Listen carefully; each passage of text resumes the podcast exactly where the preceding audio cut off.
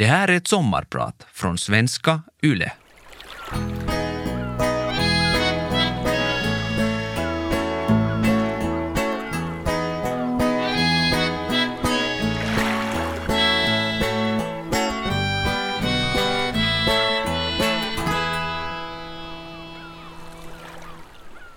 Hur byter man språk?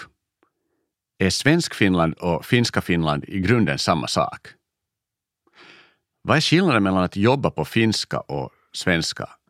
Och är Helsingin Sanomat och Hufvudstadsbladet olika på något grundläggande sätt? Dessutom, vad betyder det att Svenskfinlands största tidning får en rikssvensk ägare? Det är inga vanliga tider nu, inte ens ur finlandssvensk synvinkel. Vi är inte marginella nu.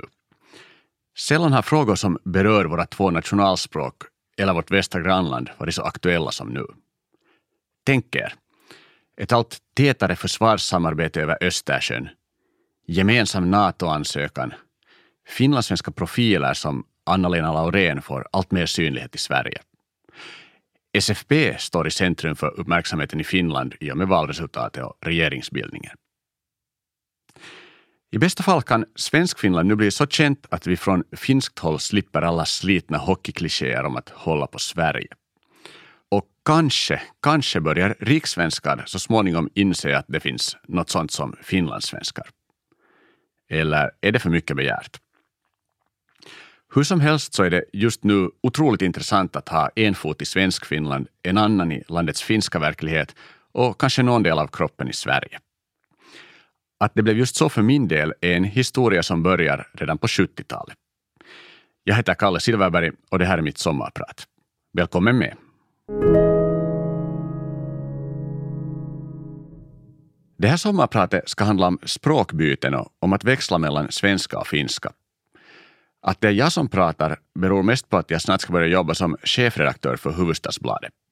Före det jobbade jag på Helsingin Sanomat. Men det viktigaste språkbytet i mitt liv skedde redan innan jag föddes, sommaren 1979 i Vanda. Min pappa, som var tvåspråkig sedan barn, hade talat finska med min mamma efter att de träffades på universitetet i Helsingfors alltså. Men när jag föddes bytte han språk. Sen talade han alltså svenska till sin fru som svarade på finska. Så gjorde de under hela min uppväxt och fortsätter med det än idag. För min del betydde det att språk och person blev tätt sammanlänkade redan i barndomen. När ett litet barn väljer språk är det knappast en särskilt medveten handling. Klart är i varje fall att språket man använder med en viss person är så gott som låst. I det här fallet svenska med pappa, finska med mamma. Allt annat känns omöjligt. Med min lilla syster började jag tala finska, antagligen för att vi var ganska mycket hemma med mamma när vi var små. Hur medvetna kan då sådana här språkval vara? Vad är det som styr dem? Språkforskare säger att status är en viktig faktor. Hade svenskan hög status? Finskan var kanske porten till större sammanhang i 70 och 80-talets Nyland på gränsen mellan landsbygd och huvudstadsregionens då ganska nya förorter. Det var majoritetens språk, det offentliga språket. I butikerna och på arbetsplatserna talade man finska. Det var också språket som alla förstod. Å andra sidan hade svenskan högre status på ett annat sätt. En del lite finare stadsbor var svenskspråkiga, fast sådana kände vi knappt. Och svenska var också det språk som ursprungsbefolkningen talade, om ni tillåter det ordet. De flesta vars släkter hade bott länge i trakten talade svenska. Här var finskan framförallt inflyttarnas språk. I tiotusentals familjer i Svenskfinland har olika slags språkval gjorts genom tiderna. Människorna och förhållandena har varierat och utgången lika så. I mitt fall blev resultatet tvåspråkighet. Men det är inget evigt och orubbligt tillstånd. Tvärtom kan tvåspråkigheten bestå av språkbyten i olika skeden av livet. Mortensdals skola ligger mitt i en betongförort från 70-talet i Västra Vanda. Där började jag i augusti 1986. Att tala finska i skolan var förbjudet. Det låter kanske drastiskt idag, men jag tror att det var en ganska nödvändig och nyttig pedagogisk åtgärd. Ganska få i min klass kom från helt svenskspråkiga hem och ganska många hade en rätt svag svenska, så vitt jag minns. Det var så jag kom att uppfatta svenskans ställning i Finland. Den är alltid på undantag och kräver därför stöd. På finska timmarna hade de flesta det däremot väldigt lätt. Kimollaan pallo var en av fraserna vi övade. Rektorns och lärarnas uppmaningar, tala svenska, så de hade en viss effekt. Klassen blev rätt så svenskspråkig. Men på fritiden levde vi i en språklig glesbygd. Skolan samlade upp elever från ett stort område och det var lång väg till de flesta klasskompisarna. Grannbarnen talade finska. Och mediernas språk var också till största delen finska. Visserligen landade både Helsingin Sanomat och Hufvudstadsbladet i vår brevlåda. Men när någon hade varit i butiken var det Ilta-Sanomat som dök upp på köksbordet. Och när man satt i soffan och tittade på TV fick man nöja sig med de två eller tre finska kanalerna som syntes. Pikku Kakkonen, Formel 1 med Matti Kyllönen, nyheter klockan halv nio i både ettan och tvåan. TV-nytt sändes nog också, men det har jag ingen minne av. Ett stort steg var när man började få in Sveriges TV också i Nyland. Det hände i slutet av 80-talet. Jag läste på lite. Det var statsministrarna Kalevi Sorsa och Olof Palme som la grunden till det. Det vi fick var en enda kanal med bara sånt som SVT själv hade producerat. Kanske någon annan också kommer ihåg barnprogrammet Lilla Sportspegeln. Det var annars jättebra, men när det var dags för den korta tecknade snutten mitt i programmet så fick vi titta på en blå ruta istället. Av texten i rutan lärde jag mig uttrycket av upphovsrättsliga skäl, för det var därför vi inte fick se på Tom och Jerry. Trots den här lilla besvikelsen så påstår jag att Sveriges TV var en stor sak för svenskspråkiga i södra Finland. Det var inte ett lite underligt minoritetsspråk vi talade, utan det största i Norden. För österbottningarna var det här ju ingen nyhet. De var vana vid svensk TV sedan länge. Vem är Spede Pasanen? Den frågan öppnar mina ögon för Svenskfinland mer än någon annan enskild händelse. Vi ska återkomma till Spede snart. Efter barndomen levde jag i tron att det fanns någon sorts enhetskultur, ett slags grund för vad det innebär att vara finländare. Nu var det ju inte så att jag kände till alla de här teoretiska begreppen, utan det var en helt omedveten tanke, en fördom kan man kanske också säga. Hur som helst så raserades den här tron i tre steg. För det första lärde jag känna andra gymnasieungdomar i min egen region, men från andra skolor. En del av dem bodde i gamla stenhus i innerstan eller hade föräldrar som var olika slags direktörer. Men det var inte bara det som var exotiskt med dem. Nej, nytt var också att de inte talade särskilt flytande finska. Det andra steget var att göra värnplikten i Dragsvik. Det är verkligen den finlandssvenska smältdegeln. Den har det talats alldeles nog om, men om ni tillåter en liten parentes så ska jag lyfta fram en annan tanke. Och det är Drakans alldeles särskilda bidrag till landets tvåspråkighet. Kasernområdet hör till de få ställena i Svenskfinland där alla talar svenska oberoende av hur knaggligt det går. Jag minns en och annan finskspråkig stammis som egentligen inte alls var särskilt bra på svenska men kämpade på ändå. Till exempel den där ena utbildaren som instruerade att saker skulle göras på sättviset. Det var uppenbarligen en blandning av på detta viset och på sätt och vis, men bra gick det ändå. Nu tillbaka till mina steg på vägen med att bli bekant med Svenskfinland. Det tredje steget tog jag i studielivet och jag kan dessutom peka ut en särskild händelse. Jag började plugga journalistik vid Sossokom hösten 1998 och snabbt blev det klart för mig att många hade ett betydligt närmare förhållande till Sverige och det rikssvenska än jag. De hade till exempel sina journalistiska förebilder i Sverige och kände bäst till just rikssvenska medier. Men framför allt blev det klart att kopplingarna var obetydliga till vissa saker jag hade trott var kollektivt finländska. Tydligast blev det en gång när vi på Sossokom talade om nöjesvärldens mångsysslare Spede Pasanen. Kanske för att han hade dött eller kanske av någon annan orsak. Min gode vän från Korsholm, låt oss kalla henne Mia, för hon heter faktiskt så, så ställde plötsligt en uppriktig fråga. Vem är Spede Pasanen? Kan man säga? Eh, att det blev häpen en underdrift.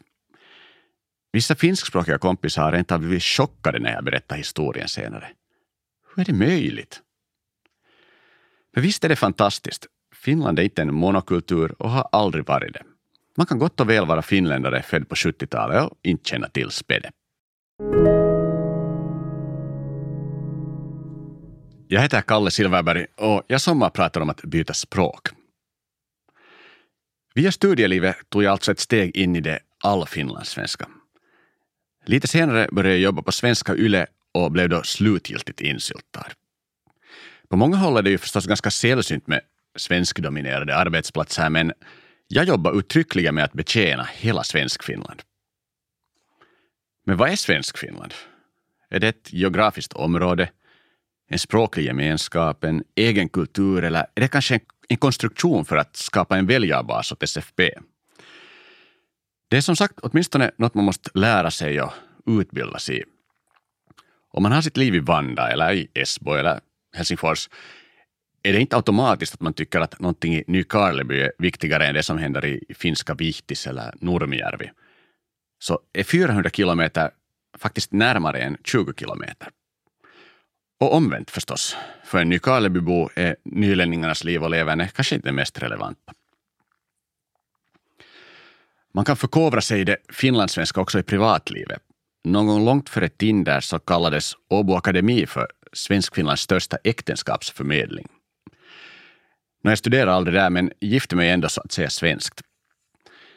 Ifall ÅAs äktenskapsförmedling inte står till tjänst kan frågan om språk bli aktuell direkt i början av ett förhållande. Vill, eller kan, eller måste någondera parten byta språk? I många fall måste par ta till den minsta gemensamma nämnaren, ofta finska. Bland mina bekanta är det visserligen vanligare med att den finska hälften har tagit skeden i vacker hand och börjat tala svenska, åtminstone delvis. Nå, i mitt fall var de här frågorna alltså inte aktuella. Jag hade tagit långa steg in i Svenskfinland. Skulle det höja tröskeln att någonsin byta språk? Det hade jag i tankarna när jag hoppade över till det finska Finland. En vacker höstdag 2010 råkade jag vara på vagnpromenad i Botby i Helsingfors. Jag var föräldraledig med vårt första barn. Någon månad tidigare hade jag checkat ut från Svenska Yle. Jag var politikreporter där och hade senast bevakat Centerpartiets kongress där Matti Vanhanen lämnade ordförandeposten. Jag trodde att jag skulle återvända till Yle så fort sonen började på dagis. Men på gatan i Botby mötte jag en bekant journalist som jobbar på Helsingin Sanomat. Hon frågade om jag tänkte söka det lediga jobbet.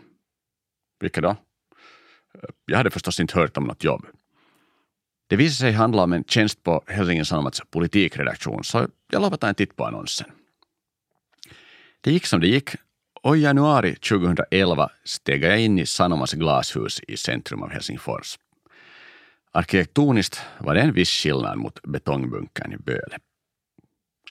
En annan stor omställning var att byta från radio och tv till tidningstext. Men den största var ändå att byta arbetsspråk. Så kom första dagen och första artikeln. Jag skrev en simpel nyhet. Chefen tog en titt på den. Annars bra, sa hon, men du ska repetera kommareglerna. På den utskrivna texten hade hon kruxat för en massa ställen med kulspetspenna. Finsk kommatering var något som jag aldrig hade behövt lära mig eller åtminstone använda offentligt och korrekt. Så jag fick gräva fram en språkguide och göra rätt från och med nästa artikel. Efter den här episoden var det inga svårigheter att anpassa sig, språkligt sett. Kanske inte annars heller, men jag fick ändå en hel del insikter om att språk inte bara är språk utan också kultur. Vad betyder det där då? I Helsingfors kan det betyda till exempel att bubblor existerar på ett helt annat sätt än i Svenskfinland. Finlandssvenskarna är ju så få att man nästan automatiskt känner rätt olika människor. Alla livsstilar och bakgrunder är ju inte bekanta för alla, men ändå. I finska Finland, och särskilt i huvudstadsregionen, finns det så mycket mer folk att man kan omgärda sig med likasinnade. Det märks till exempel när föräldrar väljer skola. Några elitskolor kan faktiskt vara helt fyllda med oerhört ambitiösa barn. Och i många fall har också någondera föräldern gått i samma skola med lika noga utvalda klasskompisar. Det handlar konkret till exempel om SYK, alltså Helsingin Suomalainen yhteiskoulu. Som en kollega sa, i andra skolor kan man få på käften om man går omkring med en cello på ryggen i högstadieåldern. Men i cykeln får man uppskattning och en klapp på axeln. Också valet av bostadsområde verkar vara mer av en identitetsfråga på finskt håll.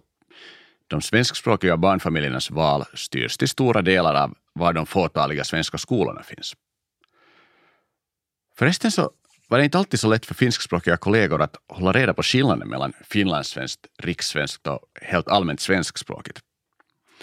Fast klassikern Vem hejar du på när Finland och Sverige möts i hockey, så den hörde jag ändå aldrig.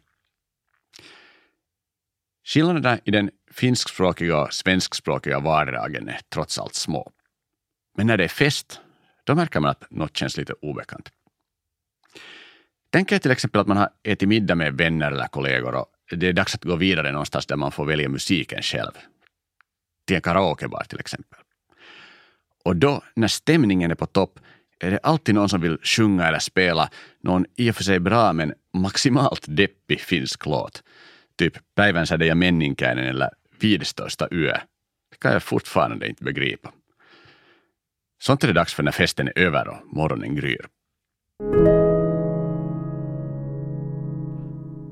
Jag svävar kanske ut just lite. Tog till stereotypier. Ni vet sådana som kan födas ur en gnutta sanning och mycket överdrifter eller hittepå. Finnarnas förkärlek för deppig musik är definitivt en sån stereotypi. Sann i viss mån, enligt mina observationer, men inte värd att upprepa allt för ofta. För hur roliga och ibland träffande sådana här stereotypier är, så är det knappast särskilt roligt att vara mål för sådana. Under min egen karriär i den finskspråkiga verkligheten blev jag visserligen inte kränkt av stereotypier, men nog uttråkad. Jaha, är det en sån här historia på väg igen? För som vi alla vet så är ju finlandssvensken sån här.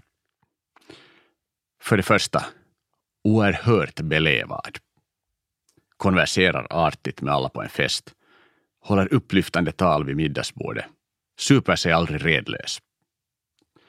För det andra är finlandssvensken rik. Eller åtminstone välbärgad. Bor bekvämt i stan och har ärvt en lantegendom av något slag. Berättar världsvant om sina vistelser i utländska storstäder och har råd med årliga skidresor till Alperna. Och för det tredje naturligtvis liberal.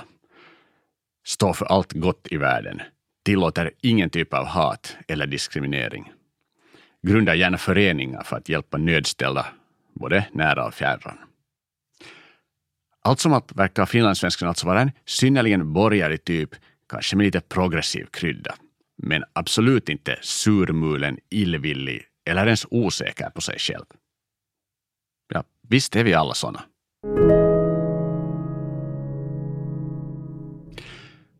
Under åren som jag jobbade i Sanomahuset växte mina två barn upp.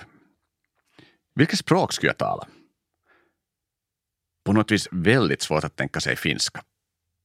Man snappar nog upp finskan, tänkte jag. Och barnens farmor, min mamma alltså, hon talar ju finska och umgås ofta med dem. Jag valde alltså att tala svenska. En del tvåspråkiga kompisar valde tvärtom, med varierande framgång. Åtminstone kring 2009 när vårt första barn föddes var det fortfarande en kurant tanke att lita på TVns förmåga att lära barnen språk. Nå, riktigt så gick det ju inte. För det första dog ju tvn senast i början av 2010-talet. Barnen förstår ju inte ens vad linjär tv är för något nu för tiden. Och för det andra kollar de på vad de vill och det är definitivt inga finska youtubers som figurerar på deras telefoner. Lär man sig finska någon annanstans då? Miljön där mina barn växer upp, i södra Helsingfors, är språkligt ganska annorlunda än min egen. Svenskan dominerar fortfarande helt i skolan och många av barnens hobbyer i närmiljön är helt svenska. De håller inte heller på med någon lagsport där de skulle integreras i det finska.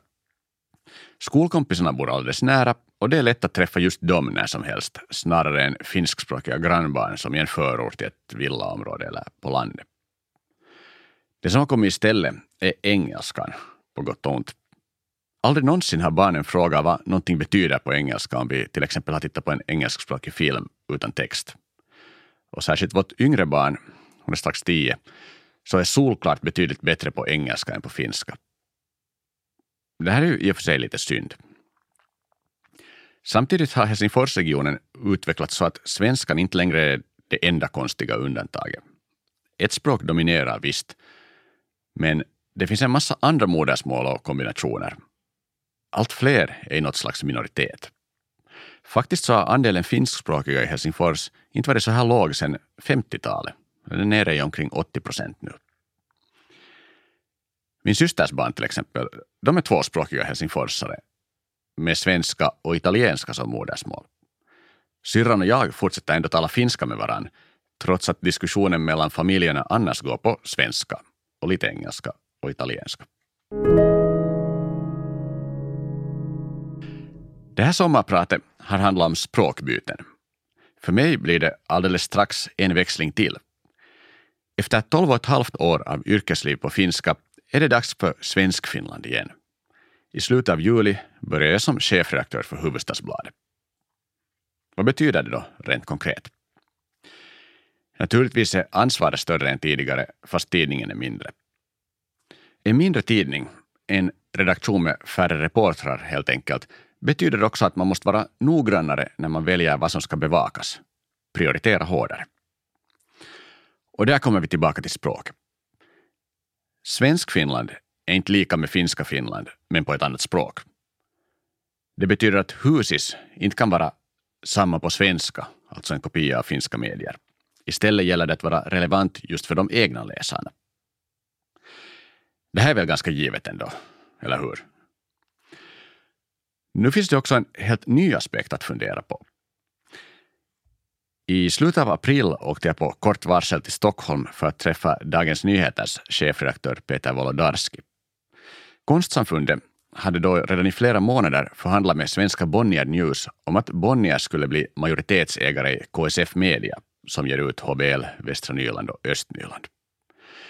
Efter samtalet med Peter Wolodarski var jag oerhört ivrig och är det fortfarande. Den här affären som blev offentlig den 1 juni betyder jättemycket för Husis. Det betyder framför allt att vi kan få bättre resurser. Men betyder det också att Husis blir rikssvenskt eller ett slags lokal version av DN? Och om Svenskfinland en gång inte är en svenskspråkig version av finska Finland, är det då en variant av Sverige som bara råkar ligga på andra sidan Östersjön? Svaret är naturligtvis nej, gånger två. Svenskfinland är något helt eget och det kommer också Husis att vara. Linjen har varit klar redan under avgående chefredaktören Erja Ylajärvi. Svenskfinland och lokalt står i fokus, liksom kultur och samhälle. Och kommer att göra det i fortsättningen också. Vi ska betjäna våra läsare, kort och gott. Förresten så finns det också ett till språkbyte jag har försökt mig på. Erja och jag känner varandra sedan länge, bland annat från Helsingin Sanomat. Så vi har alltid talat finska med varandra. Men i samband med överlämningen av jobbet på Husis försökte vi tappert byta till svenska. Hon ville hålla sin språkvana vid liv. Hur tror ni att det gick då? Ja, det blev ett totalt misslyckande. Att byta språk med en person man känner visar sig vara näst intill omöjligt. Men kanske vi ska fortsätta med försöken. Jag heter Kalle Silverberg och det här var mitt sommarprat. Du har lyssnat på Vegas sommarpratare med Kalle Silverberg. Redaktör Jeanette Björkqvist. Vegas sommarpratare görs av Parad Media för Svenska Yle.